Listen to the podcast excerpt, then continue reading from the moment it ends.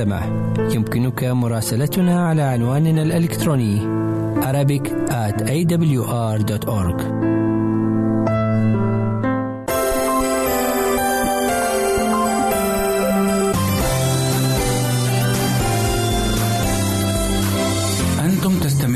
إلى إذاعة صوت الوعد.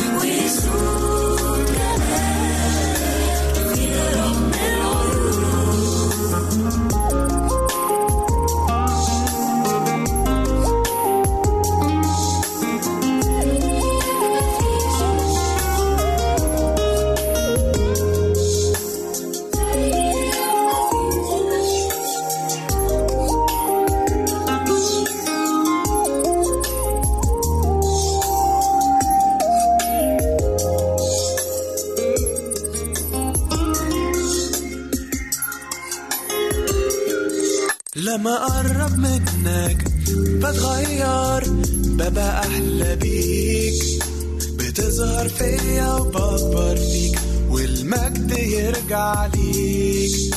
لما أقرب منك بتغير، ببقى أحلى بيك، بتظهر فيا وبكبر فيك والمجد يرجع ليك.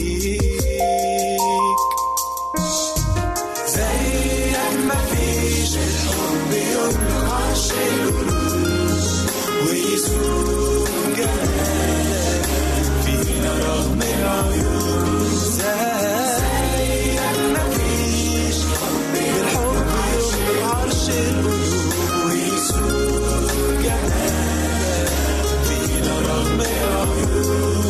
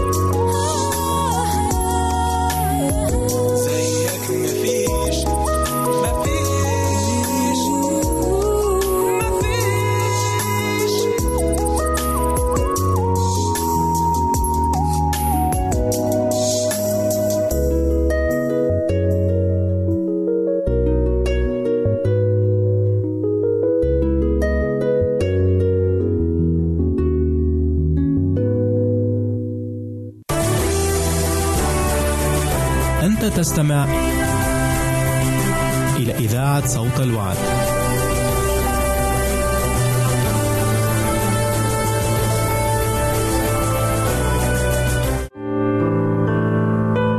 عزيزي المستمع، يمكنك مراسلتنا على عنواننا الإلكتروني arabic at a w r dot org.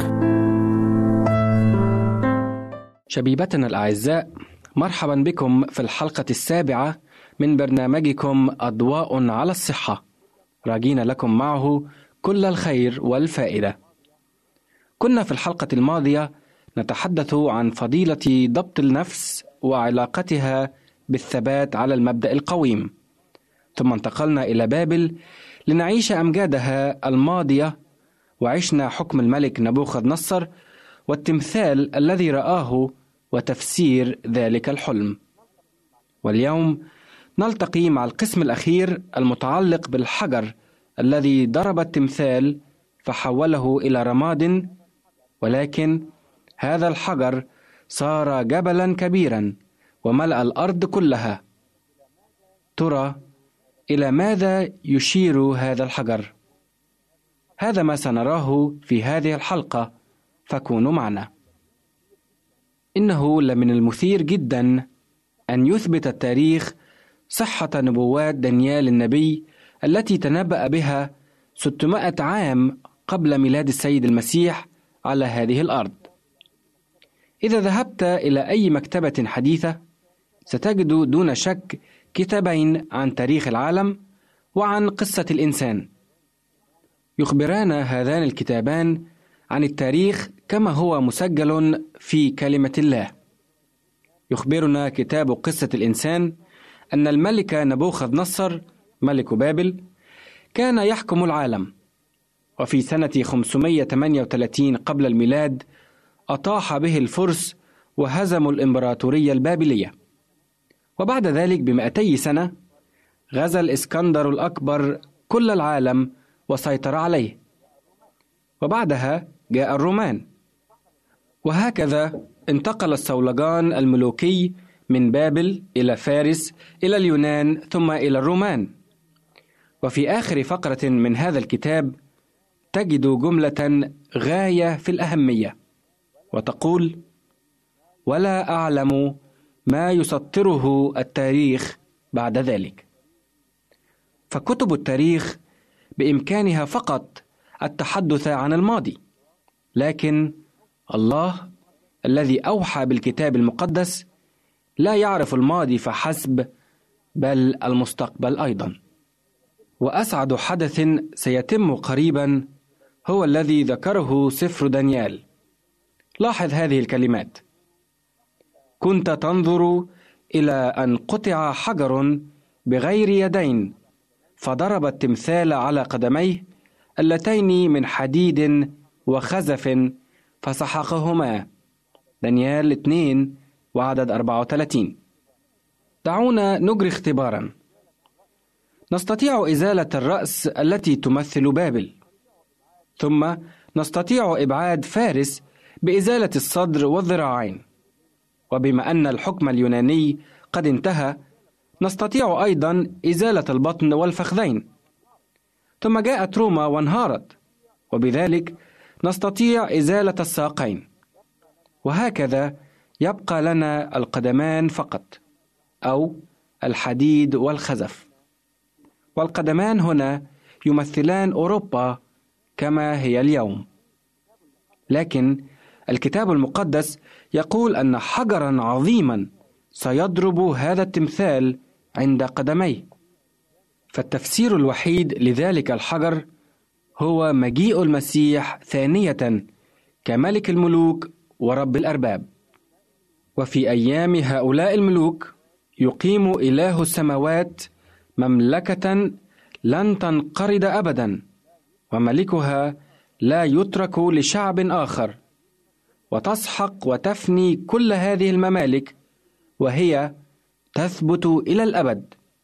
دانيال اثنين أربعة وأربعين. لقد تحدث المسيح أيضا عن مجيئه. لاحظ هذه الكلمات: وحينئذ يبصرون ابن الإنسان آتيا في سحابة بقوة ومجد كثير. لوقا واحد وعشرين وعدد سبعة وعشرين. فمجيء المسيح من السماء سيكون حدثا سعيدا لهؤلاء الذين قبلوا المسيح كمخلص شخصي لهم. في رؤيا ستة والأعداد أربعة عشر إلى سبعة عشر: والسماء انفلقت كدرج ملتف، وكل جبل وجزيرة تزحزحا من موضعهما، وملوك الأرض والعظماء والأغنياء والأمراء والأقوياء، وكل عبد وكل حر أخفوا أنفسهم في المغاير وفي صخور الجبال، وهم يقولون للجبال والصخور: اسقطي علينا وأخفينا عن وجه الجالس على العرش وعن غضب الخروف، لأنه قد جاء يوم غضبه العظيم، ومن يستطيع الوقوف؟ عزيزي المستمع، أين ستكون أنت عندما يأتي المنتهى؟ وهل سيكون الله ملك على حياتك؟ فهذا رجاؤك الوحيد لتصبح تابعا له ومستعدا عن طيب خاطر للعيش معه في ملكوته الأبدي. قد نسأل أنفسنا هذا السؤال: كيف نستطيع أن نصبح أعضاء في ملكوت الله؟ يقول يسوع لنا في إنجيل مرقس واحد وعدد خمسة عشر: قد كمل الزمان واقترب ملكوت الله، فتوبوا وآمنوا بالإنجيل. فلماذا لا تخبر الله اليوم أنك نادم على خطاياك؟ لقد بذل الكل لأجل خلاصك، فلماذا لا تعطيه أنت الفرصة ليمنحك الانتصار كما انتصر هو، وتسعى بالإيمان لتكون مع المسيح في مجيئه ثانية؟ لماذا لا تصلي: يا رب، أريد أن أكون عضوا في ملكوتك الذي تعده لنا في السماء؟ أعزائنا المستمعين، إلى أن نلتقي ثانية، نرجو لكم مزيدا من الإيمان والرجاء والمحبة، وليبارك الرب اختباركم الروحي معه كل يوم. نحب أن نسمع منك. راسلنا على البريد الإلكتروني arabic at a w r dot org. نحن ننتظر رسائلكم واستفساراتكم. أنت تستمع إلى إذاعة صوت الوعد.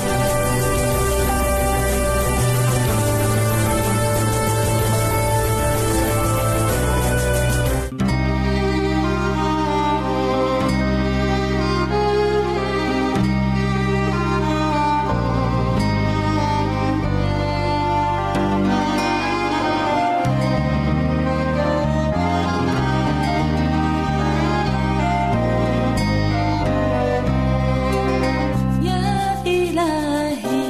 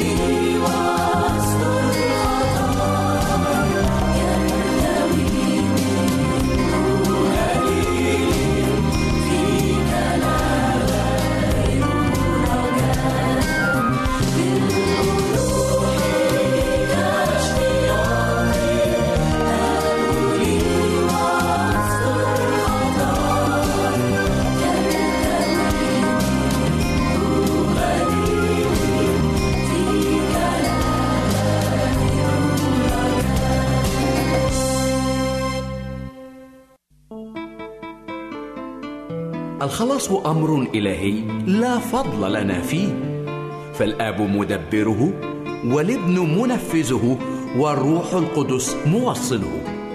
فهل يمكن لعبد متسول أن يفتخر بمد يده ليقبل النعمة من سيده؟ وهل يجوز لمريض أن يتباهى بطاعته لطبيبه؟ وهل يعقل أن طالب يتعالى لأنه قبل نصيحة أستاذه؟ إذا جاز لهؤلاء أن يفتخروا ويتباهوا ويتعالوا، فليس لنا سوى أن ننحني للنعمة شاكرين، وللرب معظمين حامدين، وللابن مقبلين ساجدين، الذي أهلنا بفدائه ونعمته لشركة ميراث القديسين. التفتوا إلي واخلصوا يا جميع أقاصي الأرض، لأني أنا الله وليس آخر. هذا هو أمر الخلاص من أعلى سلطة، فهل نقبل ونقبل؟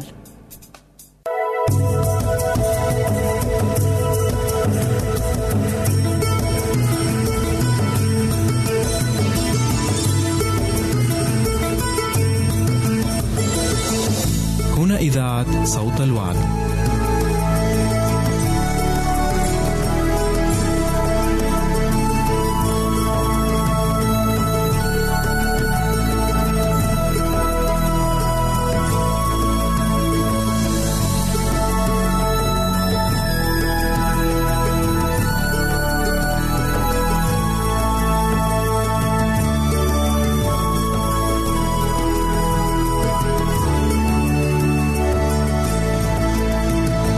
عزيزي المستمع، يمكنك مراسلتنا على البريد الإلكتروني التالي arabic at a w r dot org.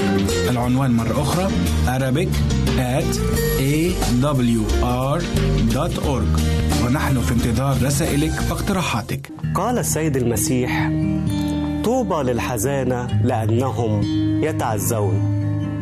فهل معنى ذلك أن من يتبع تعليم السيد المسيح يعيش في حزن واكتئاب دائمين؟ وإن كانت الإجابة لا، فلماذا طوب السيد المسيح النائحين الباكين على أحزانهم؟ هذا ما نعرفه اليوم، فابقوا معنا.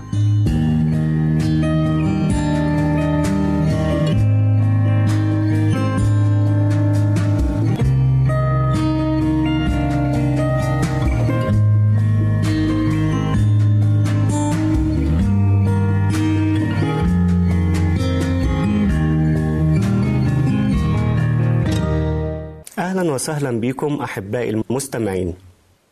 في إنجيل متى خمسة وعدد أربعة قال السيد المسيح: طوبى للحزانة لأنهم يتعزون. وعايزين نعرف النهاردة يعني إيه كلمة طوبى، ومين هم الحزانة، وإزاي هيتعزوا. في البداية نعرف كلمة طوبى هي كلمة يونانية اسمها مكاريوس، وهي جاية من الفعل مقار، وبتحمل معنى جميل جدا. المعنى اللي بتحمله مش بس مجرد يا لسعادة أو يا لبخت أو يا لهناء، لا، دي ليها معنى تاني جميل. المعنى هو يا لبركة. فنقدر نقول إن كلمة طوبى هي يا سعادة الإنسان المبارك، أو يا بركة الإنسان الذي نال السعادة. والسيد المسيح لما كان بيكلم تلاميذه والجموع عن هذه البركات، ما كانش بيتكلم عن أشياء هتيجي في المستقبل، ولكن البركة هي من نصيب المؤمن، البركة هي من نصيب كل إنسان خاضع لتعليم الرب، البركة هي من نصيب الإنسان اللي بيسمع ويعمل. مش كده وبس، ده كمان عندما تكلم السيد المسيح عن هذه البركات وعن هذه التطويبات، بيذكر أن الطوبة أو السعادة هي شيء نابع من الداخل. يعني إيه؟ يعني شيء من جوه الإنسان، مش من الظروف الخارجية.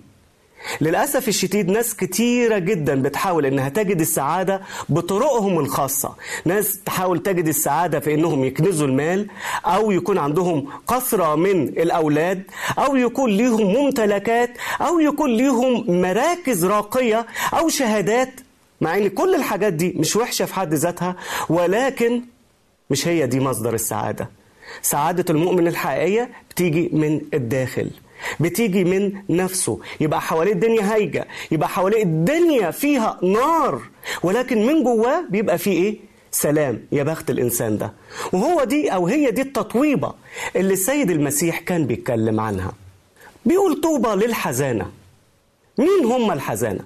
لو قرينا في القاموس عن تعريف كلمة الحزن، بيقول القاموس المعجم، بيقول إن الحزن هو ندب، نواح، والولى، عويل، تفجع، البكاء على الميت، البكاء المصحوب بالصياح، ويكثر الدموع.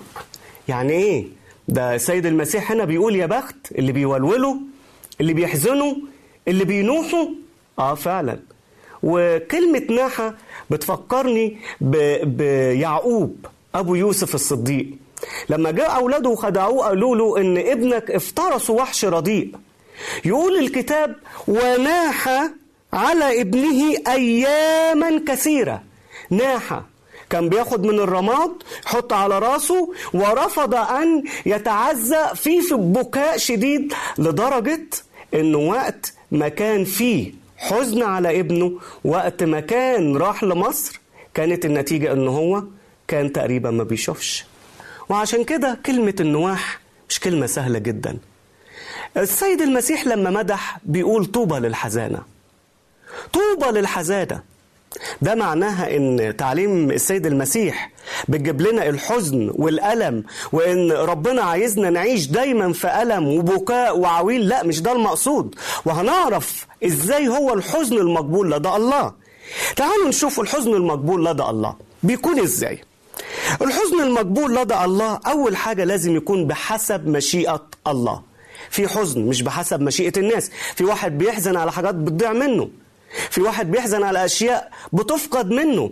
أنا في مرة شفت، كنت بقود سيارتي ولقيت حادثة رهيبة حصلت. عربية اتنقلت وكانت شايلة فاكهة، والعربية أنا توقعت إن اللي في العربية ماتوا. رجعت عشان لو في مساعدة أسعدها لهم، لقيت إن السواق طلع من تحت العربية، وأول حاجة بيفكر فيها يا خسارة الفلوس اللي ضاعت. يا ربي، أهو ده حزن. بس حزن على إيه؟ ها؟ على شوية فاكهة، على شوية فاكهة آه خسر مالهم، وما كانش همه انه يخسر حياته. لكن الحزن اللي على حسب مشيئة ربنا، نقرأ بولس الرسول في كورنثوس الثانية سبعة عشرة بيقول ايه؟ لأن الحزن الذي بحسب مشيئة الله ينشئ توبة لخلاص بلا ندامة، أما حزن العالم فينشئ موتا. ها؟ حزن العالم ينشئ موتا. لكن السيد المسيح لما قال طوبى للحزانة، اللي هم هيتصلح حالهم، اللي هم بحسب مشيئة ربنا. وإيه تاني؟ الحزن المقبول اللي هو يصلح القلب، يصلح القلب، يخلي القلب اللي فيه فساد وفيه أشياء لا تليق إن هو يتغير. وده اللي قاله سليمان الحكيم في سفر الجامعة سبعة ثلاثة. قال إيه؟ قال الحزن خير من الضحك، لأنه بكآبة الوجه يصلح القلب. إزاي؟ بكآبة الوجه يتصلح القلب إزاي؟ آه فعلا. الإنسان اللي بيعيش في مسرات دائمة ما بيحسش بحد. الإنسان اللي بيعيش في مسرات دائمة ما بيحسش بأخطائه وعيوبه. لكن الإنسان اللي هو يجي ربنا نادم بيشعر بالحزن جوه قلبه. يبقى ده الحاجة التانية.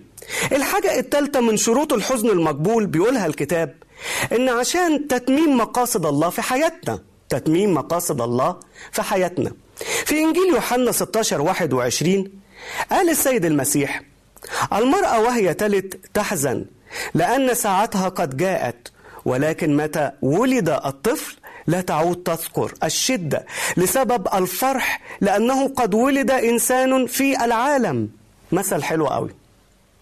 المرأة وهي بتولد أصعب ألم، ألام إخواتنا وهم يلدنا الأطفال، صعبة صعبة صعبة. وإحنا بنصلي لكل امرأة بتمر بهذا الموقف. ولكن الحزن ده بيختفي تماما إمتى؟ بعد ما الطفل يتولد. تسأل الأم تتعبانة؟ لا الحمد لله كويسة. أه بس أشوف ابني. أول ما شافت ابنها خلاص الحزن راح فين؟ الألم راح فين؟ التعب راح فين؟ اختفى. ليه؟ لأن الحزن والألم اللي هي كانت فيه جاب نتيجة. إيه هي النتيجة؟ إن في طفل اتولد. وهكذا الحزن المقدس بيبقى له نتيجة. إيه هي النتيجة؟ التوبة والخلاص. وعشان كده الإنسان اللي بيحزن حسب مشيئة الله حزنه ده بينتهي لما يتمم مشيئة الله. الحاجة الرابعة اللي قال عنها الكتاب إن بالحزن مش بس إحنا بنصلح أنفسنا ولكن نصلح الآخرين أيضا.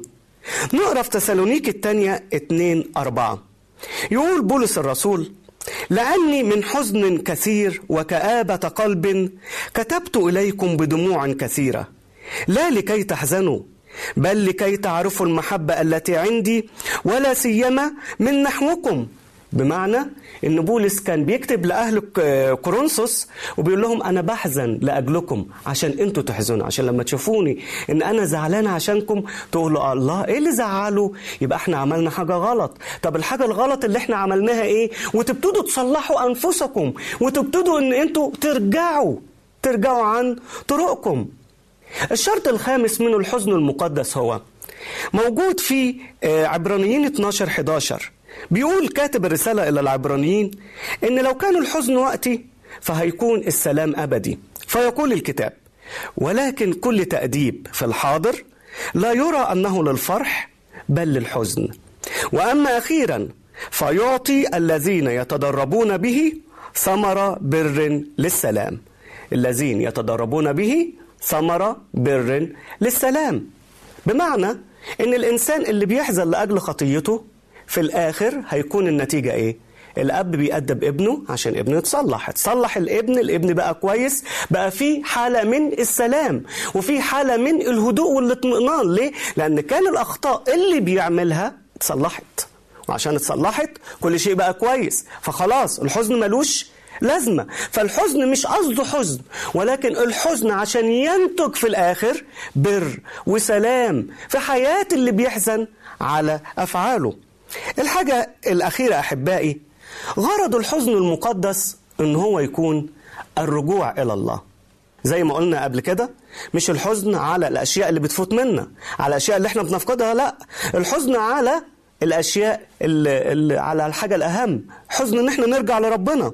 في يوئيل اثنين اتناشر بيقول يوئيل النبي: ولكن الآن يقول الرب ارجعوا إلي بكل قلوبكم وبالصوم والبكاء والنوح. وهنا بيتكلم عن الحزن اللي بيخلي الإنسان يرجع لربنا تاني، يخلي الإنسان يعرف حالته قدام ربنا تاني، يخلي الإنسان يشعر الله ده أنا محتاج ربنا، ده أنا محتاج ربنا. وده حصلت مع مين؟ حصلت مثلا مع اتنين. الأول مع إشعياء النبي، نقرأ في سفر إشعياء ستة خمسة. أشعياء بيقول: فقلت ويل لي إني هلكت، لأني إنسان نجس الشفتين، وأنا ساكن بين شعب نجس الشفتين، لأن عيني قد رأت الملك رب الجنود. أشعياء لما شاف ربنا في الهيكل في الرؤيا، ها قال إيه ده؟ خلي بالكم اللي بيتكلم ده نبي نبي. وبالرغم من كده أول ما يقف قدام ربنا لا نبي إيه، قديس إيه، ملاك إيه، ولا حاجة، كلنا ولا حاجة قدام ربنا. أول ما شاف قال ويل لي أنا هلكت. ليه؟ ليه؟ لأنه حس بأخطاء. ليه الحزن؟ ليه الكآبة اللي جواك أشعياء؟ لأن شاف قد إيه هو إنسان خاطي مقارنة بالله القدوس. وكانت النتيجة إيه لهذا الحزن؟ إن الله طهر شفايفه، طهر قلبه، طهر حياته، وقال له من أرسل؟ قال له ها أنا ذا. يا جميل قوي. الشخص الثاني اللي اختبر الحزن المقدس أيضا هو بولس، بولس الرسول. ونقرأ قال إيه عن نفسه في روميا سبعة أربعة وعشرين، بيقول: ويحي أنا الإنسان الشقي، من ينقذني من جسد هذا الموت. ويحي أنا، ده مين اللي بيتكلم؟ بولس. بولس بيقول ويحي، يا ويلي، يا مر، يا شقاوتي. ليه؟ لأن مين أنا؟ أنا إنسان خاطي، أنا إنسان خاطي. وهذا الحزن اللي كان موجود في حياة بولس هو اللي قاده إلى الفرح. وبعد كده يطلب منا ومن المؤمنين ويقول افرحوا في الرب كل حين، وأقول أيضا افرحوا. بس ما قدرش يفرح إلا لما حزن واكتئب وعلى خطيته وعلى حياته الماضية. ما هي بركات الحزن؟ وكيف يكون لهم التعزية. هذا ما سوف نعرفه بعد الفاصل، فانتظرونا والرب معكم.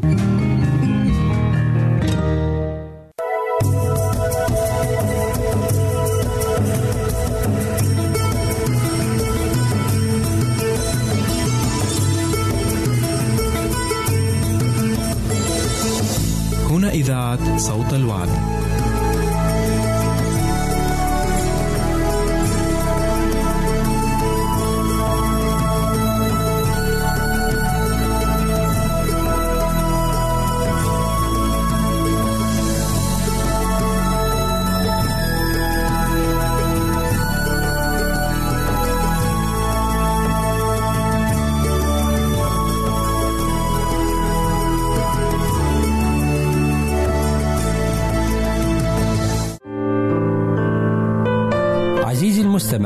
يمكنك مراسلتنا على عنواننا الإلكتروني arabic at a w r dot org.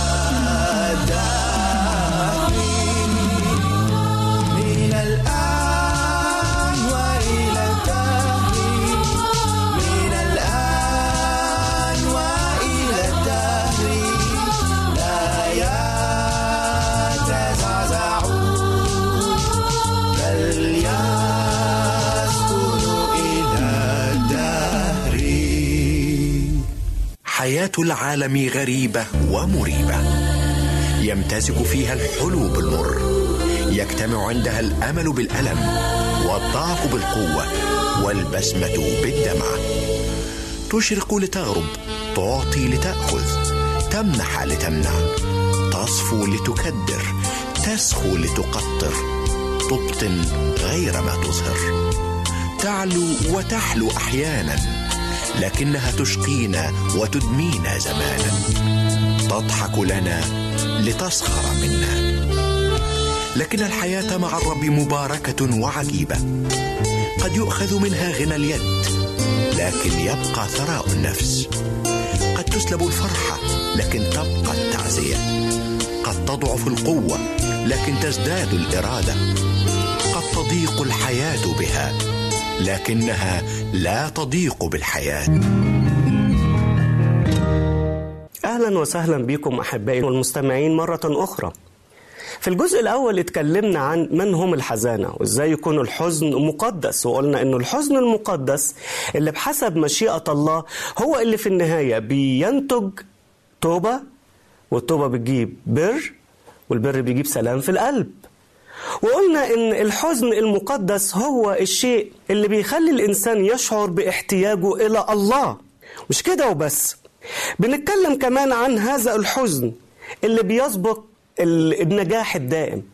فمثلا لما نشوف اتكلمنا ان السيد المسيح قال ان المرأة قبل ما بتولد بتتعب وتتألم، لكن لما يجي الطفل للعالم، لما يجي الطفل للكون، بتنسى كل التعب والألم. زي بالظبط لما يكون في عملية جراحية، الطبيب بيجرح المريض، بيألمه، بيتعبه، والمريض بيتألم، لكن وقت ما الجو ده بينتهي المريض بيحس بإيه؟ بيشعر بإيه؟ آه ده أنا دلوقتي أحسن، ده أنا دلوقتي، بس أنت اتألمت، بس الألم كان له مرحلة، الألم كان له وقت، الألم كان له هدف. وكذلك الحزن، الحزن مش المقصود بيه إن الإنسان المؤمن يفضل حزين لبقية حياته زي ما بيتخيل البعض، ولكنه عمل وقتي يؤدي غرض، فمتى اتأدى الغرض انتهى هذا العمل. بالله يا أحباء إنه أيضا في أمثلة كتير في الكتاب المقدس بتقول لنا عن الحزن المقدس وإزاي بيتعزوا، إزاي بيتعزوا. تعالوا نتكلم عن أول مثل. أول مثل عندنا هو عن بطرس. بطرس أحد تابعي السيد المسيح، والسيد المسيح قبل ما يذهب إلى الصلب قال له يا بطرس أنت هتنكرني، قال له لا ده أنا لو هموت عشانك خلاص أنا مش ممكن. قال له طب النهاردة قبل ما أديك يصيح يا بطرس هتنكرني ثلاث مرات إنك تعرفني، قبل ما أديك يصيح مرتين هتنكرني ثلاث مرات إنك تعرفني. واللي قاله السيد المسيح حصل مع بطرس. وأول ما بطرس أنكر الإنكار الثالث يقول كده إن السيد المسيح التفت إلى بطرس، وأول ما العينين جت في بعض افتكر بطرس الكلام. كانت النتيجة إيه؟ كانت النتيجة إنه ساب الناس اللي كان قاعد معهم وخرج خارجاً. وعم يعمل إيه خارجاً؟ وبكى بكاءً مراً. عارفين يعني إيه كلمة بكاءً مراً؟ بحرقة، بألم، بإحساس بالذنب. إزاي أنا أنكر سيدي؟ طب والنتيجة كانت إيه؟ هل كانت الحزن أو كان الحزن هو الشيء المطلوب فقط؟ لا. هل بطرس استمر في الحزن ده لبقية حياته؟ لا، لا أبدا. الكتاب بيكمل بعد كده إن لما السيد المسيح قام من بين الأموات شاف بطرس، قابله، كلمه، قال له ارعى غنمي، ارعى خرافي، ارعى غنمي، حاضر يا رب. وكان هو المتكلم الرئيسي في يوم الخمسين، وربح ثلاثة آلاف شخص للسيد المسيح. فعزة واحدة، مش معقول. بطرس انت انكرت، انت خنت، انت بكيت، ولكن البكا اللي حسب مشيئة الله، اللي اتصلح بيه حاله، اللي عرف قد ايه هو غلط وصلح من اخطائه. المثل الثاني عن داود. داود من الاشخاص الشهيرة جدا في الكتاب، وايه اللي بيعلمنا ازاي يكون الانسان متواضع مع الله. داود ارتكب خطيتين عظيمتين. الخطية الاولى ان هو زنى مع امرأة متزوجة. الخطية الثانية إن هو عشان بعد ما حصل حمل، عشان يداري هذه الغلطة وهذه الخطية اللي كان عقابها الرجم ليه هو شخصيا وللمرأة اللي زنى معاها اللي هي باتشبع، قتل زوجها وأخذ امرأته وتزوجها لنفسه، وساء هذا في عين الرب. وإيه اللي حصل بعد كده؟ يقول داود لما راح وبكى وقال ارحمني يا الله كعظيم رحمتك، وبيقول بللت بالدموع فراشي. طب انتهى الموضوع على كده؟ هل فضل داود طول عمره يبلل فراشه بالدموع؟ لا، بالتأكيد. هل فضل طول عمره ان هو يبكي وينوح على هذه الخطية؟ لا لا أبدا. وعشان كده في مزمور اثنين وثلاثين اتنين بيقول ايه؟ طوبى لرجل لا يحسب له الرب خطية ولا في روحه غش. في مزمور واحد وخمسين كان حزين مكتئب بيقول يا رب ارحمني، لكن لما اختبر هذه الرحمة وهذا الخلاص العجيب بيقول يا بخت الإنسان اللي الرب غفر له، يا بخت الإنسان اللي الرب سامحه، يا بخت الإنسان الذي لا يحسب له الرب خطية. يبقى الحزن هو اللي بيتحول لتعزية. طوبى للحزانة. ليه؟ لأن بعد الحزن والألم والتنهد حزنهم بسبب بسبب توبتهم وبسبب رجوعهم إلى الله هيتحول إلى إيه؟ إلى تعزية وإلى بركة وإلى فرح وإلى سلام عجيب يغمر قلوبهم. هنشوف حالة أخرى أحبائي تحول من أو تحولت من الحزن إلى التعزية. هذه الحالة هي المرأة الخاطئة التي أمسكت في ذات الفعل. المرأة الخاطئة التي أمسكت في ذات الفعل. هذه المرأة قصتها موجودة في يوحنا ثمانية، عندما جاء اليهود أحضروها وقالوا للسيد المسيح حسب شريعة موسى ينبغي أن هذه ترجم، يلا نرجمها ولا ما نرجمهاش؟ السيد المسيح جه وقال لهم طيب، ابتدى يكتب على الأرض. كل واحد ابتدى منهم يشوف ايه بيكتب ايه، وقال لهم الآية الشهيرة من منكم بلا خطية فليلقيها أولا بحجر.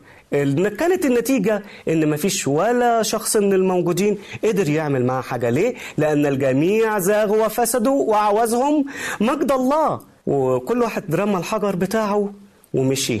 فضلت المرأة الخاطئة في الوسط ومعها السيد المسيح. فالسيد المسيح هذه المرأة جات بذل وعار. تخيلوا الموقف، موقف إنسانة شخصة أمسكت في ذات الفعل، كل الناس شايفينها، كل الناس بتعايرها، كل الناس بتكره وجودها، وأصبحت وباء في المجتمع. لكن لما جات للسيد المسيح وغفر لها خطيتها، اللي حصل ليها؟ هل فضلت في هذا العار؟ هل استمرت في هذا الحال السيء الرديء؟ هل فضلت تشعر بالخجل اللي ملا حياتها؟ لا. سيد المسيح إن أحزن فلكي يعزي، وعشان كده قال لها يا امرأة أما دانك أحد؟ في حد دانك يا امرأة؟ قالت له لا يا سيد. قال لها ولا أنا أدينك، أنا مش هدينك، اذهبي امضي بسلام، اذهبي بسلام ولا تخطئي، ما تخطئيش مرة تانية، بس لما هتذهبي هتذهبي بإيه؟ بسلام. فكان الحزن هو ده الحزن اللي قادها إلى التوبة، اللي قادها إلى التعزية، اللي قادها إلى السلام. لأجل ذلك أحد القديسين الأبرار قال إيه؟ قال أن نبكي على خطايانا في الأرض ونرحم خير لنا من أن نبكي عندما يأتي يوم الدينونة، وهناك سيكون البكاء وصرير الأسنان ولكن بلا فائدة.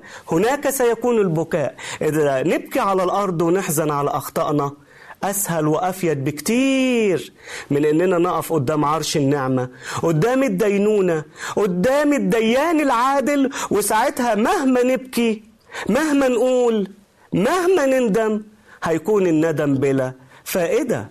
لأجل ذلك ما, ما نقول يا رب ساعدنا، نقول يا رب أعنا إن إحنا نحزن على الخطايا. خلي عندنا القلب يا رب اللي يشعر، خلي عندنا الإحساس اللي يشعر بجرم الخطية، ونعرف قد إيه إحنا أسأنا إليك وأسأنا إلى قداستك وطهارتك. يا رب ساعدنا، ساعدنا يا رب إن إحنا نتخلص من العيوب اللي موجودة جوانا.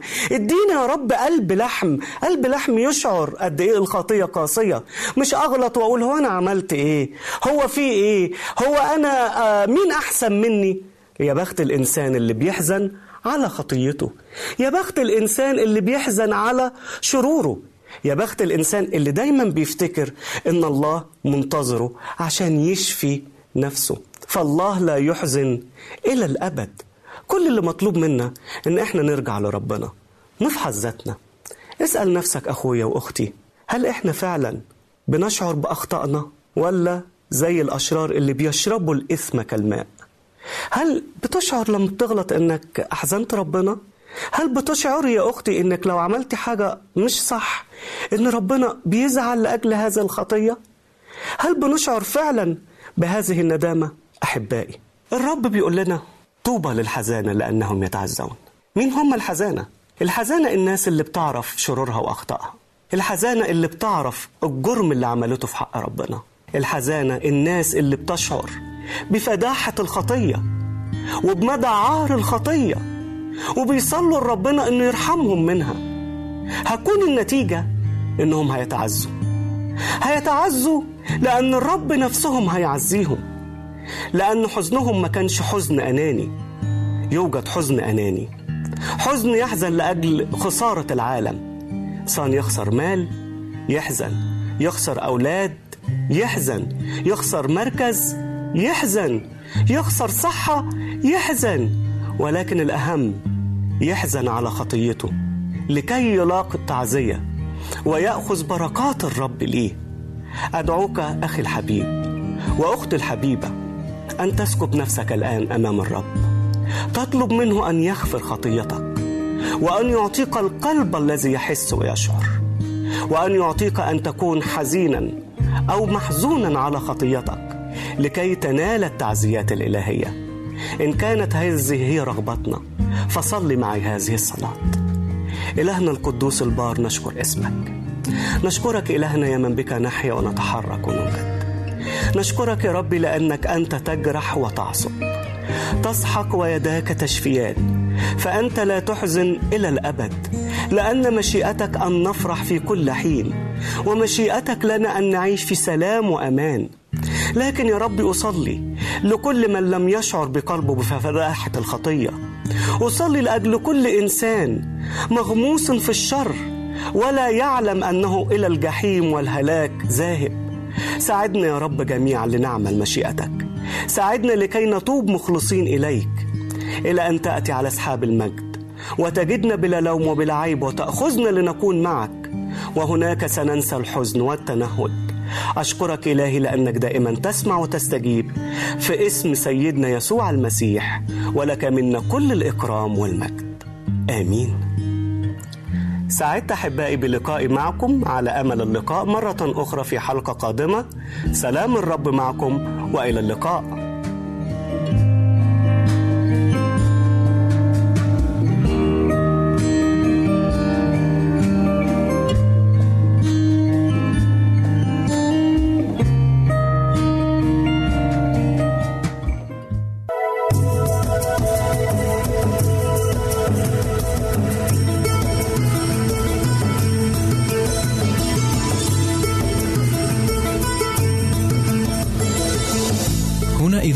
صوت الوعد.